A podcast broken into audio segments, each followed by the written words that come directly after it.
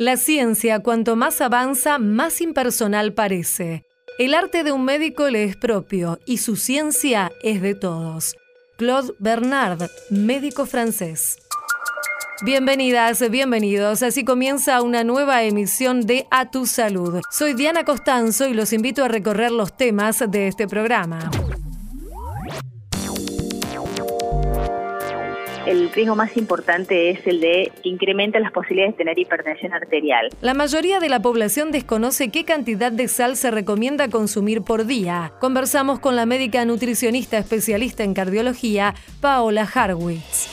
Cuando la gente consume agua durante largos periodos de su vida en pequeñas dosis, se puede llegar a desarrollar una serie de manifestaciones clínicas que difieren según las regiones. Uno de cada diez habitantes de la Argentina vive en zonas en las que el agua contiene arsénico en forma natural. Su consumo afecta a la salud y puede provocar hasta cáncer. Entrevistamos a la doctora Marta Litter, especialista en el tema.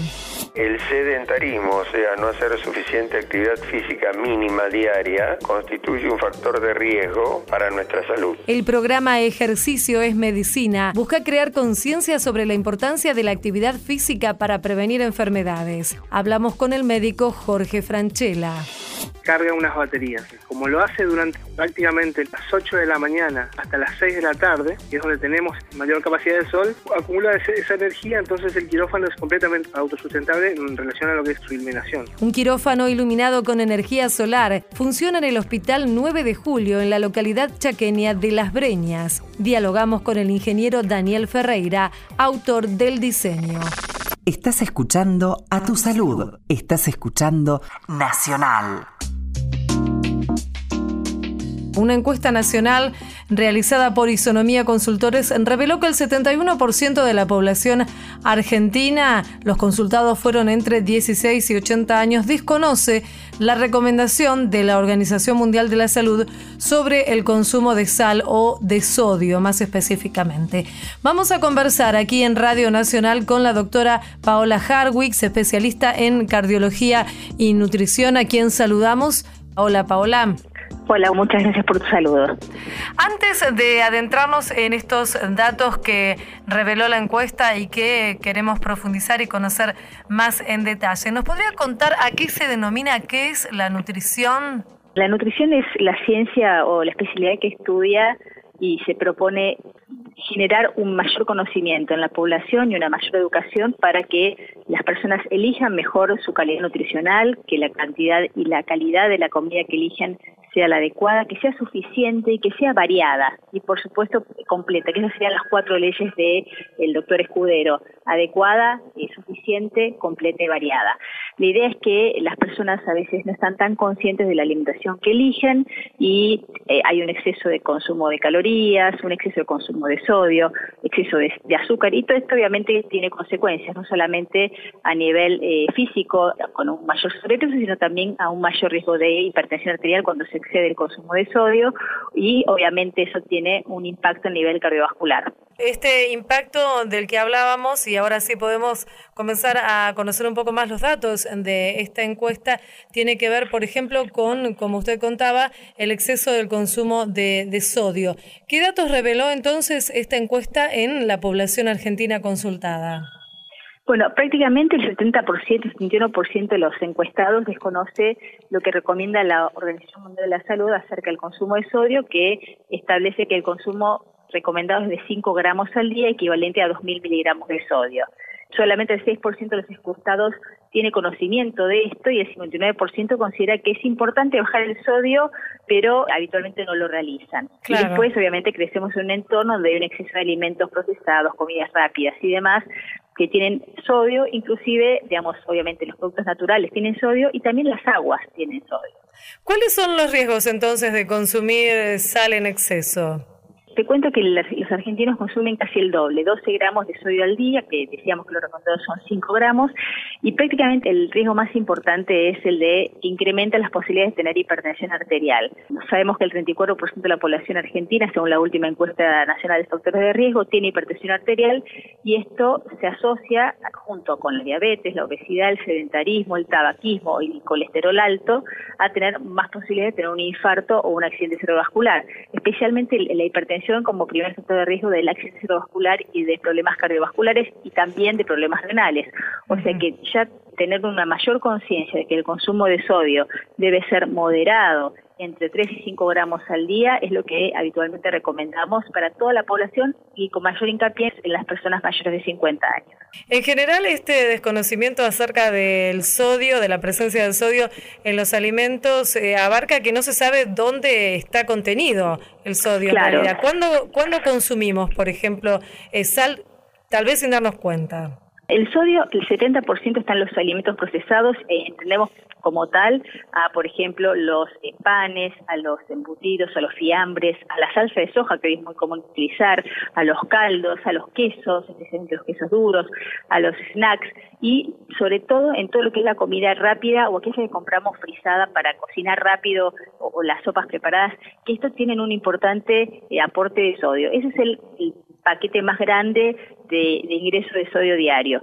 Pero también está, por supuesto, en los productos naturales, en la carne, en la, leche, en el pescado, que obviamente la proporción que uno consume de alimentos frescos eso es lo que uno recomienda, porque la cantidad de sodio que hay en esos tipos de alimentos es muchísimo menor. Y también está en un menos de un 7% del sodio ingresa a través de las aguas.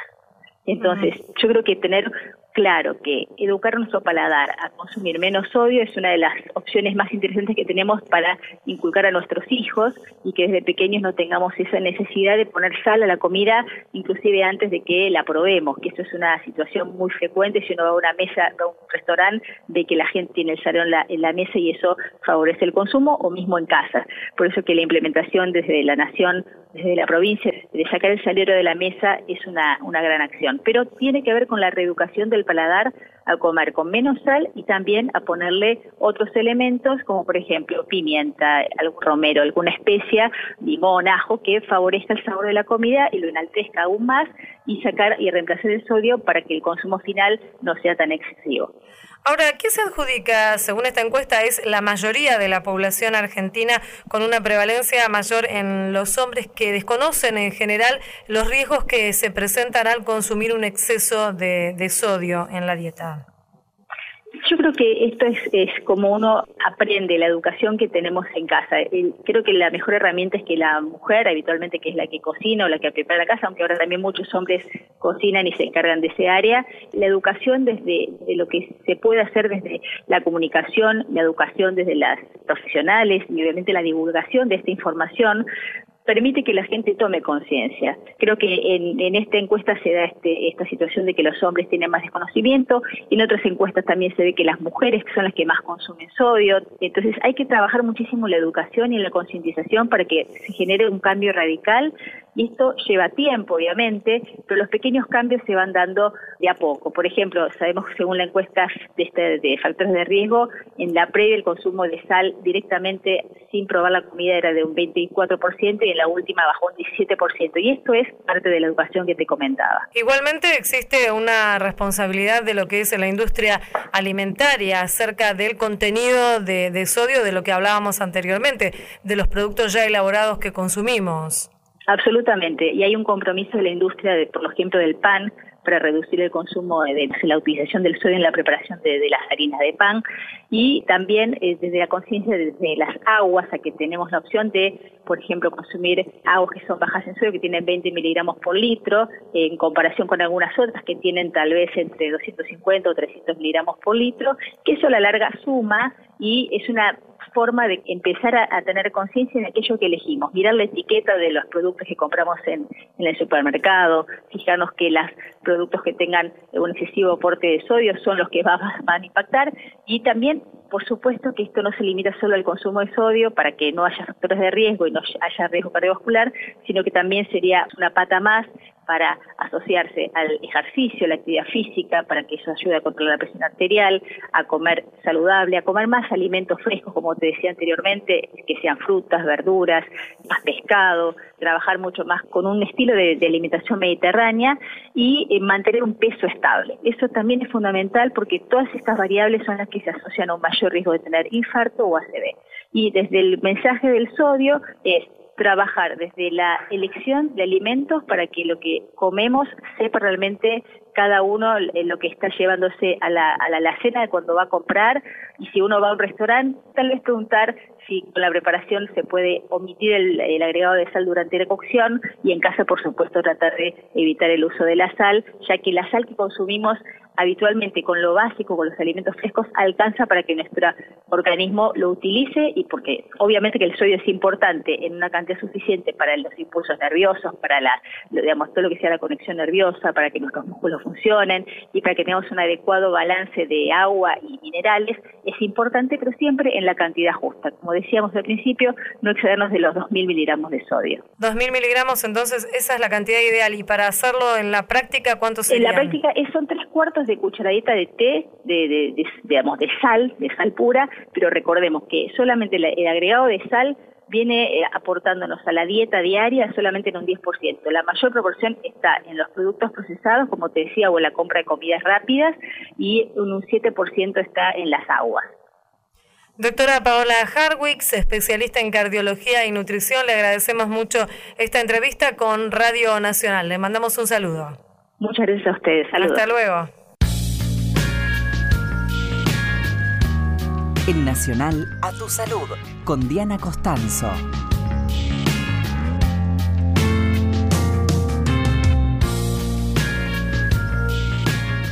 Música aquí en A Tu Salud, esto es Vicentico Paisaje. No debemos de pensar que ahora es diferente. Mil momentos como este quedan en mi mente no se piensa en el verano cuando cae la nieve. Deja que pase un momento y volveremos a querernos. Jamás la lógica del mundo nos ha dirigido. Ni el futuro tan incierto nos ha preocupado. Una vez los dos pensamos hay que separarse más deshicimos las maletas antes de emprender el viaje. Tú no podrás faltarme cuando falte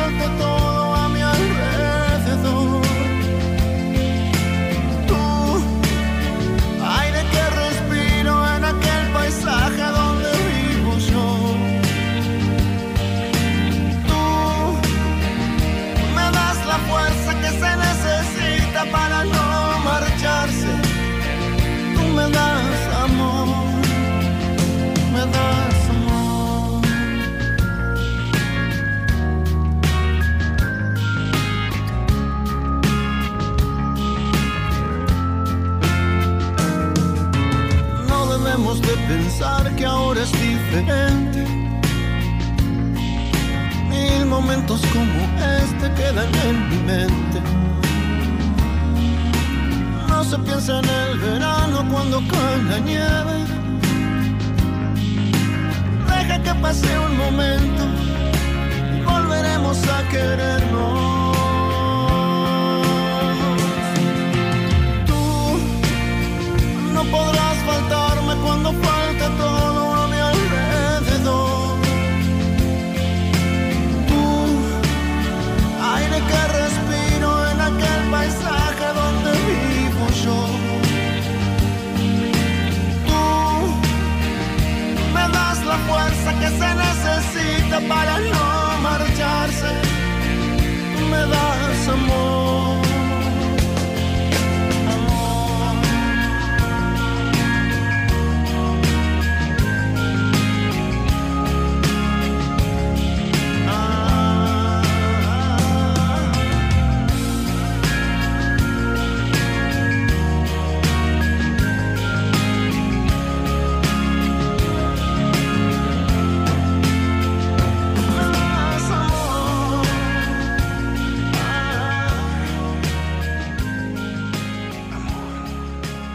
Nacional. Escuchás a tu salud. Uno de cada diez argentinos vive en una zona del país donde el agua está contaminada con arsénico. Su consumo en el tiempo puede causar un conjunto de enfermedades como cáncer, anemia, problemas en la piel, son denominadas ACRE. Y ahora se hizo una recopilación de los datos que se tienen sobre este problema, la presencia de arsénico en forma natural en el agua. Vamos a conversar con la doctora Marta Aliter, ella trabaja en el Centro Atómico Constituyentes de la Comisión Nacional de Energía Atómica y es una de las personas en el país que se especializa justamente en este tema y está trabajando desde hace muchos años en esto. Marta, muchas gracias por atender a Radio Nacional. Por favor, Diana, es un placer realmente. Marta, cuéntenos un poco acerca de estos datos eh, que han logrado reunir en, en este estudio. Este estudio es una recopilación encarada por el IEX, el Instituto de Efectividad Clínica y Sanitaria. Ellos en general toman estos temas de salud y hacen revisiones para situar a en general a la comunidad científica cómo se está avanzando en cada uno de los temas. Y para ellos el arsénico fue nuevo. Por eso eh, cuando comenzaron el estudio me convocaron para que los orientara, los asesorara debido, bueno, a toda la experiencia que nosotros habíamos acumulado en el tema. La verdad que el estudio es muy serio, se hace con todas las herramientas nuevas de, de, la computación, de la búsqueda bibliográfica, o sea, ellos son expertos en hacer este tipo de trabajo. Y las conclusiones son las de siempre, o sea, se necesita trabajar más todavía, porque los resultados son datos esporádicos que algunos investigadores realizaron durante los últimos años en distintas localidades del país, tanto en contenido de agua como en efectos sobre la salud y particularmente en la provincia de Buenos Aires. Marta, recuérdenos, ¿qué es el arsénico, cómo ingresa al organismo y cuáles son los efectos que produce en la salud humana? El arsénico es un contaminante natural en su mayor parte. Hay aplicaciones antrópicas en farmacia, en la industria, pesticidas, etcétera, pero son menores. Más que nada el problema del arsénico es ese, que es natural, que viene de fenómenos geológicos, geoquímicos, que van contribuyendo a altos niveles de arsénico en aguas, sobre todo aguas subterráneas y de esas aguas subterráneas son de donde la población se abastece, sobre todo en las zonas aisladas, en las zonas rurales y periurbanas. Cuando la gente consume agua durante largos periodos de su vida en pequeñas dosis, se puede llegar a desarrollar una serie de manifestaciones clínicas que difieren según las regiones, o sea, no es lo mismo consumir agua para las poblaciones de Taiwán que, por ejemplo, para las de Córdoba o las de Santiago del Estero o para las de Perú. Además de agua, también se puede consumir arsénico a través de los alimentos, sobre todo el arroz. Ese es un problema muy serio en los países del sudeste asiático y en Argentina en las zonas de Chaco, Formosa, eh, donde, donde la gente consume mucho arroz. Marta, eh, usted decía entonces que estos estudios son esporádicos, que hace falta más investigación, que hacen falta más datos. ¿De qué manera se pueden reunir y trabajar eh, en, estas informaciones? Y por otro lado le pregunto, ¿cuáles son las formas en que debería trabajarse para evitar que esta cantidad de población esté expuesta al arsénico?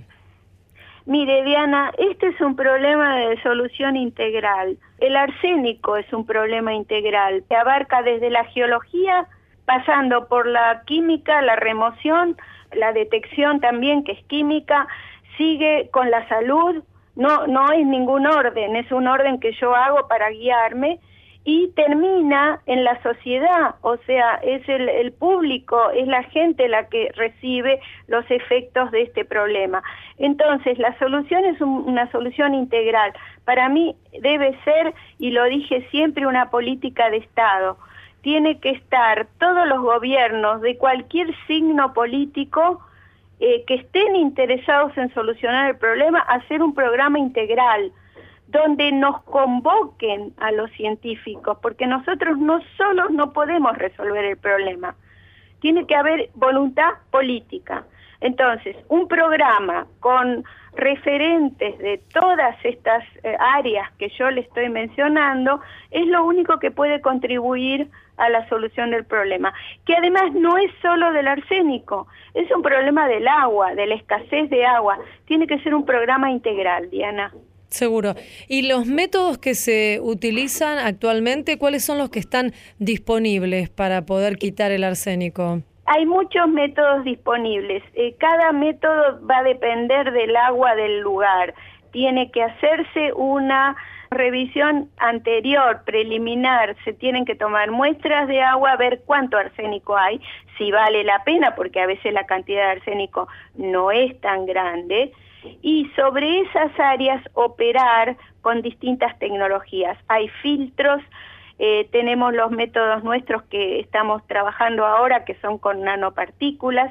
Es muy importante este método. Hay absorbentes, absorbentes de todo tipo, económicos con materiales regionales.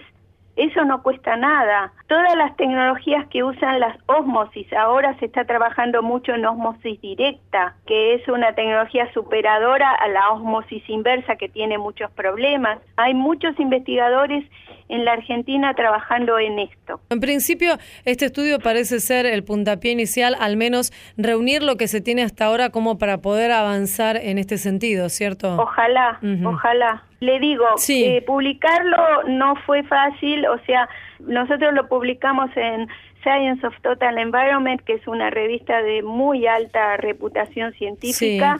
Pasó porque el trabajo estaba bien hecho, pero no es fácil. Tuvimos también rebotes en algunas otras revistas en las que queríamos publicar, como siempre sucede, porque cuando viene algo de acá, de América Latina, que no le interesa a Europa o no le interesa mm. a los países del primer mundo, no puede ser fácilmente publicado en una revista internacional. Seguro, además. Ojalá que eso sirva. Claro, además eh, digo, ya que nombraba América Latina, no es solamente Argentina la región, el país que tiene este problema.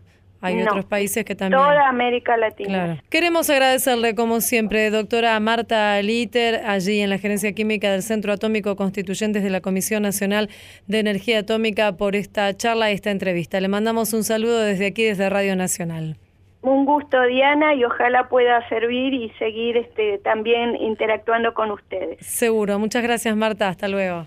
adiós, hasta luego. Estás escuchando A Tu Salud. Estás escuchando Nacional. La obesidad y el sobrepeso aumentaron en América Latina y el Caribe, con un impacto mayor en las mujeres y una tendencia al alza en niños y niñas. Así lo confirmaron la Organización de las Naciones Unidas para la Alimentación y la Agricultura y la Organización Panamericana de la Salud. Según el informe, 58% de los habitantes de la región vive con sobrepeso, o sea, unos 360 millones de personas. El impacto es más fuerte en las mujeres. En más de 20 países de América Latina y el Caribe, la tasa de obesidad femenina es 10 puntos porcentuales mayor que la de los hombres. La FAO advirtió que estos datos son un llamado de atención a los gobiernos de la región para introducir políticas que reviertan este incremento de la obesidad. Un nuevo test genético demostró ser eficaz para el diagnóstico del cáncer de pulmón. El estudio fue liderado por investigadores del Hospital Clinic y Divipaz en colaboración con el Hospital Universitario Deuxes. Consiste en analizar tres genes mediante una innovadora tecnología genómica que detecta múltiples alteraciones. Estos pacientes se pueden beneficiar con fármacos biológicos individualizados y de administración oral que mejoran los resultados clínicos respecto a la quimioterapia convencional. En Nacional, a tu salud, con Diana Costanzo. A tu salud, Nacional, 80 años. Hacemos radio, hacemos historia. Especialistas del programa Ejercicio es Medicina, una iniciativa mundial que promueve justamente la realización del ejercicio físico, están destacando y están pidiendo a los profesionales de la salud que justamente recomienden a sus pacientes la realización de la práctica física práctica deportiva o una actividad física más, más moderada, si se quiere. Vamos a conversar con el doctor Jorge Franchella aquí en Radio Nacional. es médico cardiólogo, deportólogo, director del curso de posgrado en Medicina del Deporte de la Facultad de Medicina de la Universidad de Buenos Aires y ya lo estamos saludando. Hola Jorge, muchas gracias por atendernos. ¿Qué tal? En principio preguntarle de qué se trata este programa que mencionábamos, Ejercicio es Medicina. Desde 1997 ya la Organización Mundial de la Salud toma las consignas del Colegio Americano de Medicina del Deporte y de la Asociación Americana del Corazón que dice que el sedentarismo, o sea, no hacer suficiente actividad física mínima diaria, constituye un factor de riesgo para nuestra salud. Eso va aumentando como concepto por la cantidad de gente que involucra en el mundo y hoy en día tal vez sea uno de los principales, si no el principal factor de riesgo, más allá de que el tabaco es muy nocivo, la cantidad de gente involucrada en este tema de no hacer la actividad física suficiente es mayor. A ese respecto hay una serie de acciones, hemos participado desde los años 90 en programas nacionales, en algunos programas eh, latinoamericanos impulsados desde Brasil, pero desde el 2007 toma una nueva fuerza, ya que el Colegio Americano de Medicina del Deporte incorpora un programa que llama Ejercicio es Medicina, eh, siglas en inglés EIM, Exercise is Medicine. Este es un programa basado en un trabajo muy importante en una compañía de seguros de 9 millones de afiliados que demuestran que si el médico se capacita lo suficiente porque en pregrado nosotros mientras estudiamos medicina no, no tenemos esta materia como esta asignatura como uno de los temas. Pero nos acostumbramos a en la historia clínica preguntarle si hizo actividad si hace actividad y cómo está hoy. Igual que con la sal igual que si fuma o no se encontró que aumenta muchísimo la probabilidad de que la persona tenga una mejor calidad de vida, que tenga menos enfermedades y que por lo tanto también haya una mejor disposición de las eh, políticas públicas en los países, incluso en vías de desarrollo, que pueden dedicar el dinero a objetivos que necesitan tecnología. Este programa que llega a todos, porque tiene como idea llegar a toda la comunidad y demás, desde el Colegio Americano comience diciendo que debemos focalizarnos en los profesionales de la salud, que debemos aprender a recomendar actividad física, junto luego con la gente que trabaja, por ejemplo, en gimnasios y clubes, y con la que promueve la actividad física y con la comunidad toda.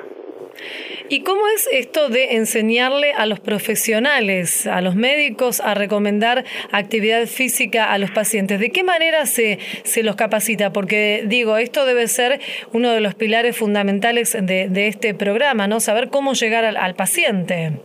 Claro, exactamente. Por eso ellos han eh, subdividido, digamos, en los cinco continentes. Dentro de cada continente han designado algún profesional que dirige toda la actividad. Yo tengo el honor de ser el director en Argentina para el programa de ejercicio de medicina y nuestra consigna es llegar a todos los profesionales de todas las especialidades de nuestro país con un curso breve, un curso reducido que por supuesto va a darle los elementos básicos a nuestros colegas para que en la consulta diaria puedan incorporar este concepto de manera sistemática y que también tengan un modo científico simple y técnico de recomendar la actividad física para que el paciente esté orientado y tenga referencias de qué camino buscar. Puede ser que vaya a un gimnasio, puede ser que tenga un entrenador personal, puede en algunos casos tener un propio plan de caminatas o bicicleta o alguna otra actividad. Entonces,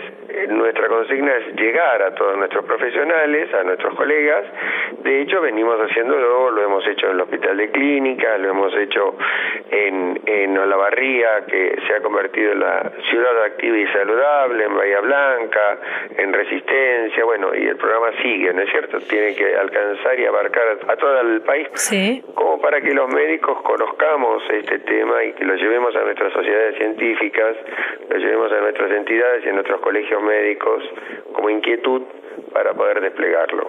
Jorge, le pongo un ejemplo. Una persona que va a un consultorio médico, el médico le dice, bueno, eh, usted necesitaría hacer ejercicio físico, necesita bajar, no sé, sus niveles de, colesterol, necesita bajar de peso.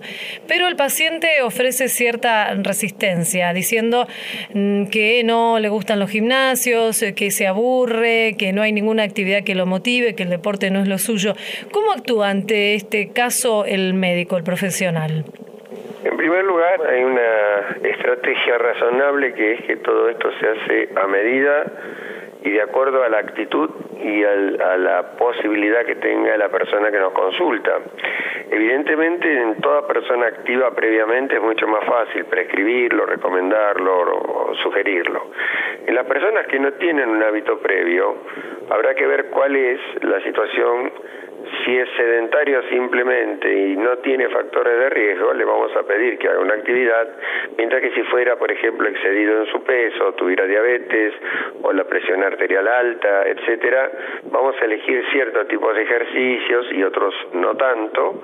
Y lo que usted llama recién es muy importante que nosotros denominamos adherencia y para eso hay que tener la tranquilidad, la paciencia de que el individuo encuentre lentamente, tal vez no va a ser inmediato, pero va a empezar de a poco y va a empezar de una manera, hay etapas, eh, se ha estudiado en esto un, método que se llama trasteo que tiene seis etapas. En la primera el paciente dice esto no es para mí, en la segunda dice yo tendría que hacer algo, en la tercera empieza a elegir alguna actividad, pero que sea amigable como para continuarla, y después que sabemos, en resumen, que necesitamos por lo menos seis meses para que una persona cambie de hábito, por lo tanto lo tiene que hacer en forma sistemática y sabemos que después de pasado ese tiempo lo va a incorporar como una nueva actitud y que si lo interrumpe por vacaciones, enfermedad o lo que fuere, está en condiciones de volver a retomarlo. Así que un desafío, en el buen sentido de la palabra, consiste en tener la sensibilidad de ir encontrando en esas personas la motivación y también la más adecuada para ellos y el tiempo y la paciencia de que las primeras etapas pueden ser menores en la intensidad que queremos, pero suficientes como para que esa persona lo disfrute.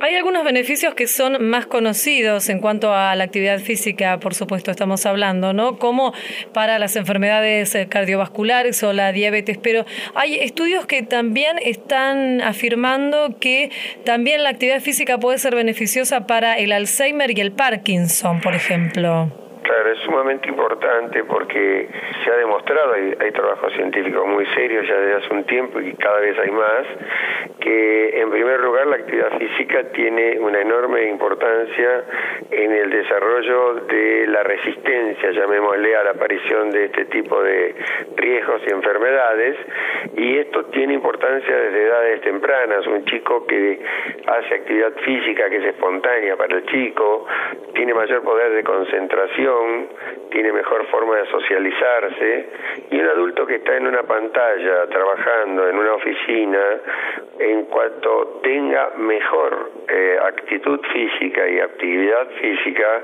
va a tener más posibilidades de estar trabajando, concentrado, cometiendo menos errores y por supuesto sí le vamos a recomendar que cada hora por lo menos realice algún tipo de alivio, relax, movimiento, porque eso también es muy importante, le va a permitir recuperarse y volver y seguir. Por lo tanto hay una serie de alternativas que se comentan en estos cursos que eh, algunas las conocemos, otras las damos por obvias, pero tratamos de llegar al colega para que encuentre los recursos básicos.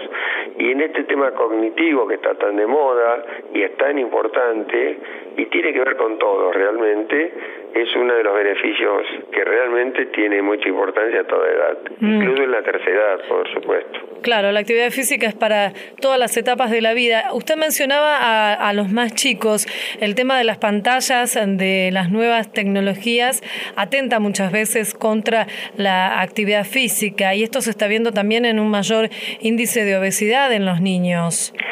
Sí, se estudia en el mundo lo que se llama tiempo sentado, sitting time, mm. y se estudia dos o tres cosas. En primer lugar, se estudia cuánto tiempo se está sentado, cuánto tiempo se está concentrado en una pantalla y el objetivo por el cual se está sentado en una pantalla, porque la tecnología es muy buena, lo que tenemos que ver es para qué la utilizamos. Incluso hay algunos ejemplos de la tecnología que nos permite movernos o nos permite mantener cierto tipo de actividad.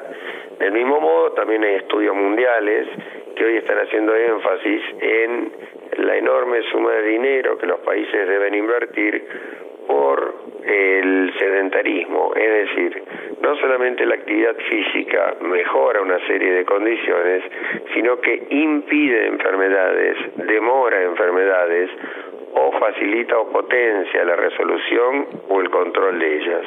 Mm. Y eso es una inversión muy importante porque la actividad física se puede hacer con un costo casi nulo, bajísimo. Todas las clases sociales pueden tener acceso a la actividad física, no se requieren equipamientos sofisticados y entonces eso permite también que en las políticas públicas se pueda derivar parte del dinero a otros temas en los cuales sí son imprescindibles este tipo de equipamientos. Así que todas las clases sociales, toda la comunidad tiene acceso a alguna forma de actividad física y a nivel de políticas sociales y políticas públicas se pueden canalizar estos costos que de lo contrario son realmente importantes y se están estudiando a nivel mundial. Queremos agradecerle desde aquí, desde Radio Nacional, doctor Jorge Franchella, médico cardiólogo y deportólogo, director de ejercicios de medicina aquí en la Argentina, por esta entrevista y por su tiempo. Le mandamos un saludo. Muchas gracias a ustedes y por la importancia que tiene también el alcance de, la emisora que ustedes tienen, porque esto es un proyecto a nivel nacional e internacional y depende mucho de los medios como ustedes. Gracias, hasta luego, doctor. Gracias. En Nacional, a tu salud, con Diana Costanzo. Las cosas no andaban bien. Nada me salía. Mi vida era un túnel sin salida.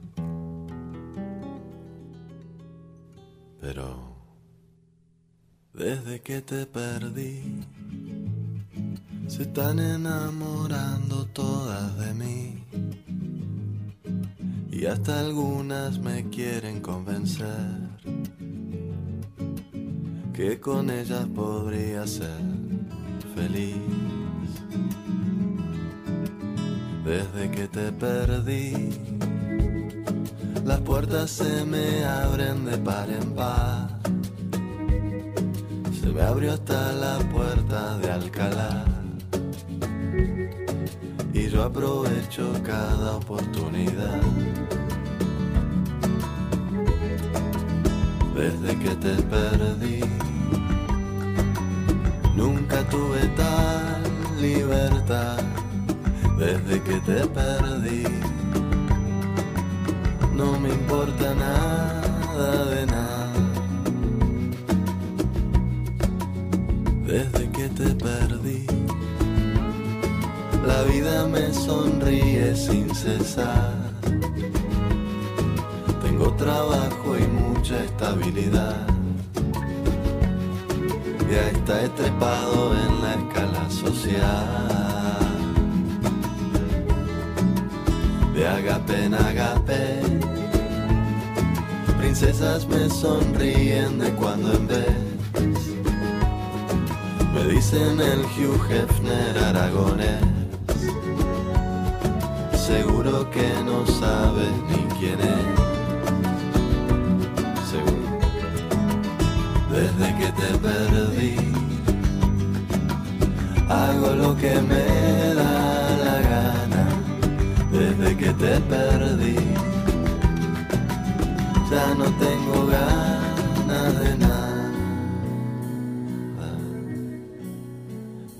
que te perdí, tomamos unas cañas por ahí. Me dices que no es lo mismo ya sin mí, que ahora también eres mucho más feliz desde que te perdí, desde que me perdí.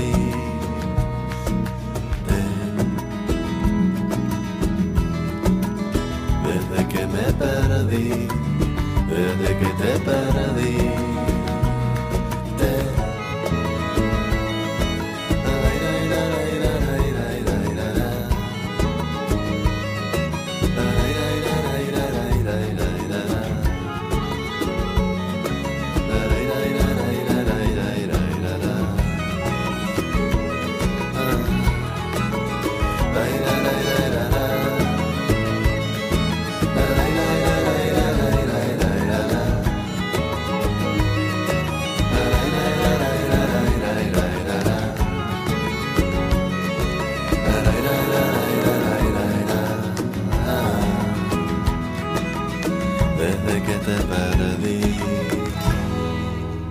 Kevin Johansen ahora en la música Desde que te perdí. A tu salud. Con Diana Costanzo por la radio de todos. Nuevos estudios realizados sobre la dieta de restricción calórica que probó alargar la vida en animales comprobaron que sus resultados no retrasan demasiado el envejecimiento. Un estudio de la Universidad de Wisconsin en Madison señaló que los simios que comen 30% menos de calorías viven más años, mientras que otro realizado en el Instituto Nacional de Envejecimiento de Estados Unidos no observó ningún avance en la longevidad. Los dos equipos han cruzado y revisado los datos y estos confirman que la restricción calórica sí alarga la vida de los macacos. En humanos, el equivalente sería prolongar la vida nueve años. Los simios con dieta limitada también mostraban una salud mucho mejor. Los edulcorantes no causan cáncer, pero tampoco son inocuos. Según los últimos estudios realizados en Singapur, estos endulzantes artificiales pueden incrementar el apetito, ser adictivos, al igual que el azúcar, y no son tan útiles para bajar de peso. El trabajo demostró que las personas compensaban las calorías que ahorraban con los edulcorantes en las siguientes ingestas. El adelgazamiento que se produce en los estudios con edulcorantes solo se da lugar si hay restricción de calorías, no por el efecto de este producto. En Nacional estás escuchando A Tu Salud. Escuchás A Tu Salud por Nacional. En el Hospital Público 9 de Julio de Las Breñas funciona el primer quirófano del sistema de salud de la provincia de Chaco iluminado con energía solar. Y vamos a conversar con quien fue el responsable de este diseño. Él es el ingeniero Daniel Ferreira, a quien ya estamos saludando aquí en Radio Nacional. Hola Daniel, muchas gracias por atendernos. Hola, ¿cómo estás? No, las gracias eh, te las doy yo por dar a conocer este tipo de trabajos con energía sustentable que estamos haciendo.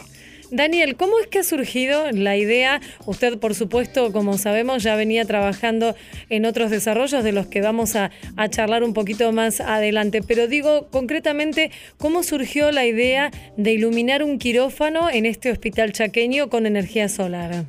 En realidad nosotros estamos eh, promocionando el sistema Neusol, eh, que es un dispositivo de carga para los nebulizadores en estos viajes donde promocionamos el producto, lo llevamos para vender, este, conocimos al doctor Federico Tordov, que es el, director de este hospital, el Hospital 9 de Julio.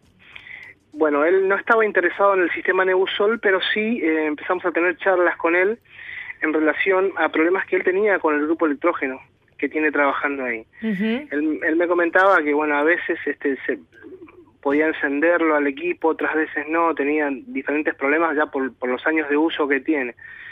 Y me preguntó alternativas en relación a, a comenzar con, la, con algo con energía que sea sustentable, que le permita tener libertad a la hora de operar este, con los quirófanos las 24 horas. Yo le sugerí que podíamos empezar este, probando con un diseño que tengo, que es un diseño de lumínicas LED que se alimentan con energía solar totalmente independiente del, del 220, ¿no? Que se baja de la red pública. Empezamos a conversar, este, veíamos las viabilidades, conversé con, algunos traumatólogos para ver a qué lumen necesitábamos llegar. O sea, el lumen es la capacidad de iluminación, para que se entienda en forma simple, que necesita el, cirujano para poder ver lo que está haciendo. Claro, es fundamental, ¿no? Es fundamental. Y imagínense que me decían eh, que, bueno, puede que se, se te apaguen todos los aparatos, hay maneras de sostener al paciente, hay maneras de, de, medicarlo, pero si no se ve nada, tan complicado. Trabajando sobre esas premisas que me dio el director Tordov, llegamos a un acuerdo y montamos este sistema. ¿Cómo funciona exactamente? ¿Tiene paneles solares ubicados sobre el mismo hospital? ¿Cómo es esta, esta cuestión de poder hacerse de la energía del sol para transformarla en, en energía lumínica, ¿no? Para el quirófano. Yo principalmente el sistema que tenían era un sistema antiguo. Entonces lo que hice fue rediseñarlo completamente. Tomé los cálculos, saqué los lumen que necesitaba, desarmé completamente los PLC, que son las cajas de comando de estas luces, volqué toda la electrónica de control a un sistema de LED, donde yo llegaba a los lumen que necesitaban los médicos sin deshacerme de los satélites que ya estaban instalados. El equipo funciona con un tablero de comando que tiene un dispositivo que enciende las luces con energía solar. Tiene una placa que está instalada en la cornisa que baja la energía a este sistema de control electrónico que recarga unas baterías. Como lo hace durante prácticamente las, las 8 de la mañana hasta las 6 de la tarde, que es donde tenemos mayor capacidad de sol, acumula esa energía, entonces el quirófano es completamente autosustentable en relación a lo que es su iluminación. ¿Esto no representa riesgos de que se corte el suministro? No, en realidad yo no utilizo los mismos sistemas que utilizan convencionales que se utilizan para generar energía solar. Por ejemplo, se utilizan conversores de, de, energía, o sea, se llevan de 24 volt en corriente continua en 48 o en 12 volt y se produce con eso 220 a un costo en minutos de consumo de energía muy alto. Entonces son equipos que eh, te pueden durar dos horas de funcionamiento. Yo me he pasado los últimos seis o siete años trabajando en sistemas completamente autónomos. O sea, alimento todo el dispositivo con corriente continua, con lo cual eh, elevo el porcentaje de una manera eh, muy abrumadora. Yo estoy trabajando casi sobre un 60% más un 40% por sobre los equipos convencionales que se venden. Por eso el, el director Tordos cuando, cuando presenta el equipo dice que opera a la mañana tanto como a la tarde o a la noche. Porque el equipo acumula la energía después solamente consume lo que lo que lo hacen los LED. Y esto se puede hacer en todo el quirófano, no solamente Mm. en eso. Hay que hacer un previo cálculo de consumo y, y- y modificar los equipos internamente. ¿Se puede extender entonces eh, este sistema de iluminación hacia otros sectores del mismo hospital? Sí, sí, sí. Está planificado por el director ver la parte de laboratorio, sala de partos, el otro quirófano y empezar a ver algunos equipos, hacerlo eh, paulatinamente, ¿no? Mm, seguro. No hacerlo todo de golpe, sino yo sugerí al director amigarse con esta tecnología primero, conocerla, eh, conocer lo que verdaderamente, este, a dónde te puede llevar el sol cuando genera esta energía. Además debe ser menos costoso, ¿no? Sí, es mucho menos costoso. Mm. Eh, uno, uno lo instala al sistema. Por supuesto, hay un costo inicial que hay que poner, después se Sí. amortiza. Por ejemplo, las placas duran 25 años y un set de baterías unos 6 años más o menos. Mm. Pero en ese en ese lapso de tiempo uno no paga más energía. Estamos hablando, le recordamos a la audiencia, a nuestros oyentes, con el ingeniero Daniel Ferreira. Eh, Daniel, también decíamos que el inicio de todo esto fue este desarrollo Nebusol, que son nebulizadores que funcionan con energía solar. Sí, sí. Este es un equipo que ya lo llevo trabajando hace poco más de seis años. Es un sistema también autónomo, este uno con una carga de 20 minutos de exposición solar puede hacer aproximadamente 35 o 40 nebulizaciones, más o menos, de 3 Ajá. minutos cada una. Imagínate que lo cargas 20 minutos en horario pico de sol en una casa tipo de ponerle, tenés dos bebés, más vos que te engripaste, más tu esposa, se tienen que nebulizar todos y no se hacen más de dos nebulizaciones este, cada uno, por día, Mm. tres. Claro. O sea que el margen que tenés es, es muy amplio. Además, una vez que lo cargaste, conserva la energía, no la pierde. ¿Cómo se abastece de la energía solar este aparato? Simple, es un sistema portable, es un sistema portable tipo maletín, vos lo sacás, lo pones al sol a cargar 20 minutos, te lo llevas adentro de tu casa, o donde te tengas que nebulizar, tiene un cabezal con un controlador de, un temporizador de 3 minutos, girás el temporizador, encendés el nebulizador después de ca- de cargar el medicamento y listo, ese es todo el procedimiento que tiene, simple. Te nebulizás, lo apagás, lo guardás. Y, Cuando la carga empieza sí. a flaquear, haces el mismo procedimiento, lo volvés a sacar, otros 20 minutos al sol y listo. Daniel, eh, con respecto a la iluminación de centros de salud, como ocurre en el hospital en 9 de julio, ¿han tenido algún otro tipo de requerimientos luego de conocerse esta experiencia?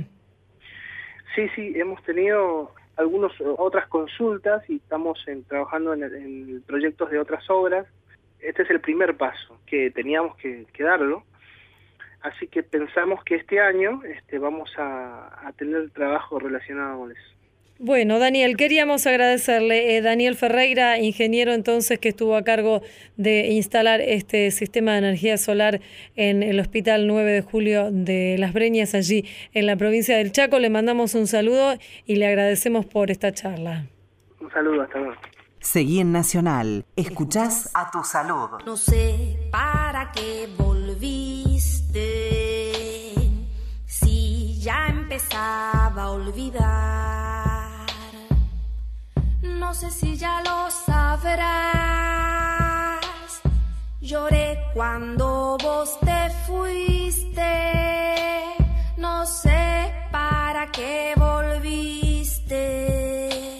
Qué mal me hace recordar.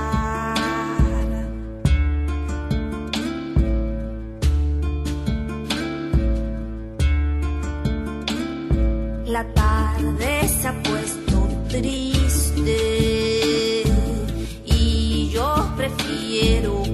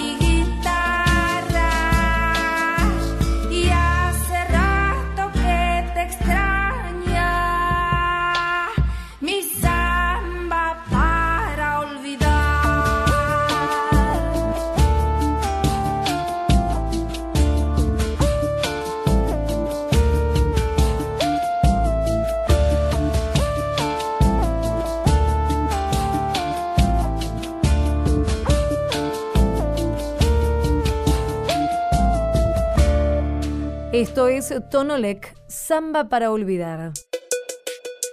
Esto fue A Tu Salud, un programa dedicado a los últimos avances en medicina, prevención y tratamientos. Hasta la próxima emisión.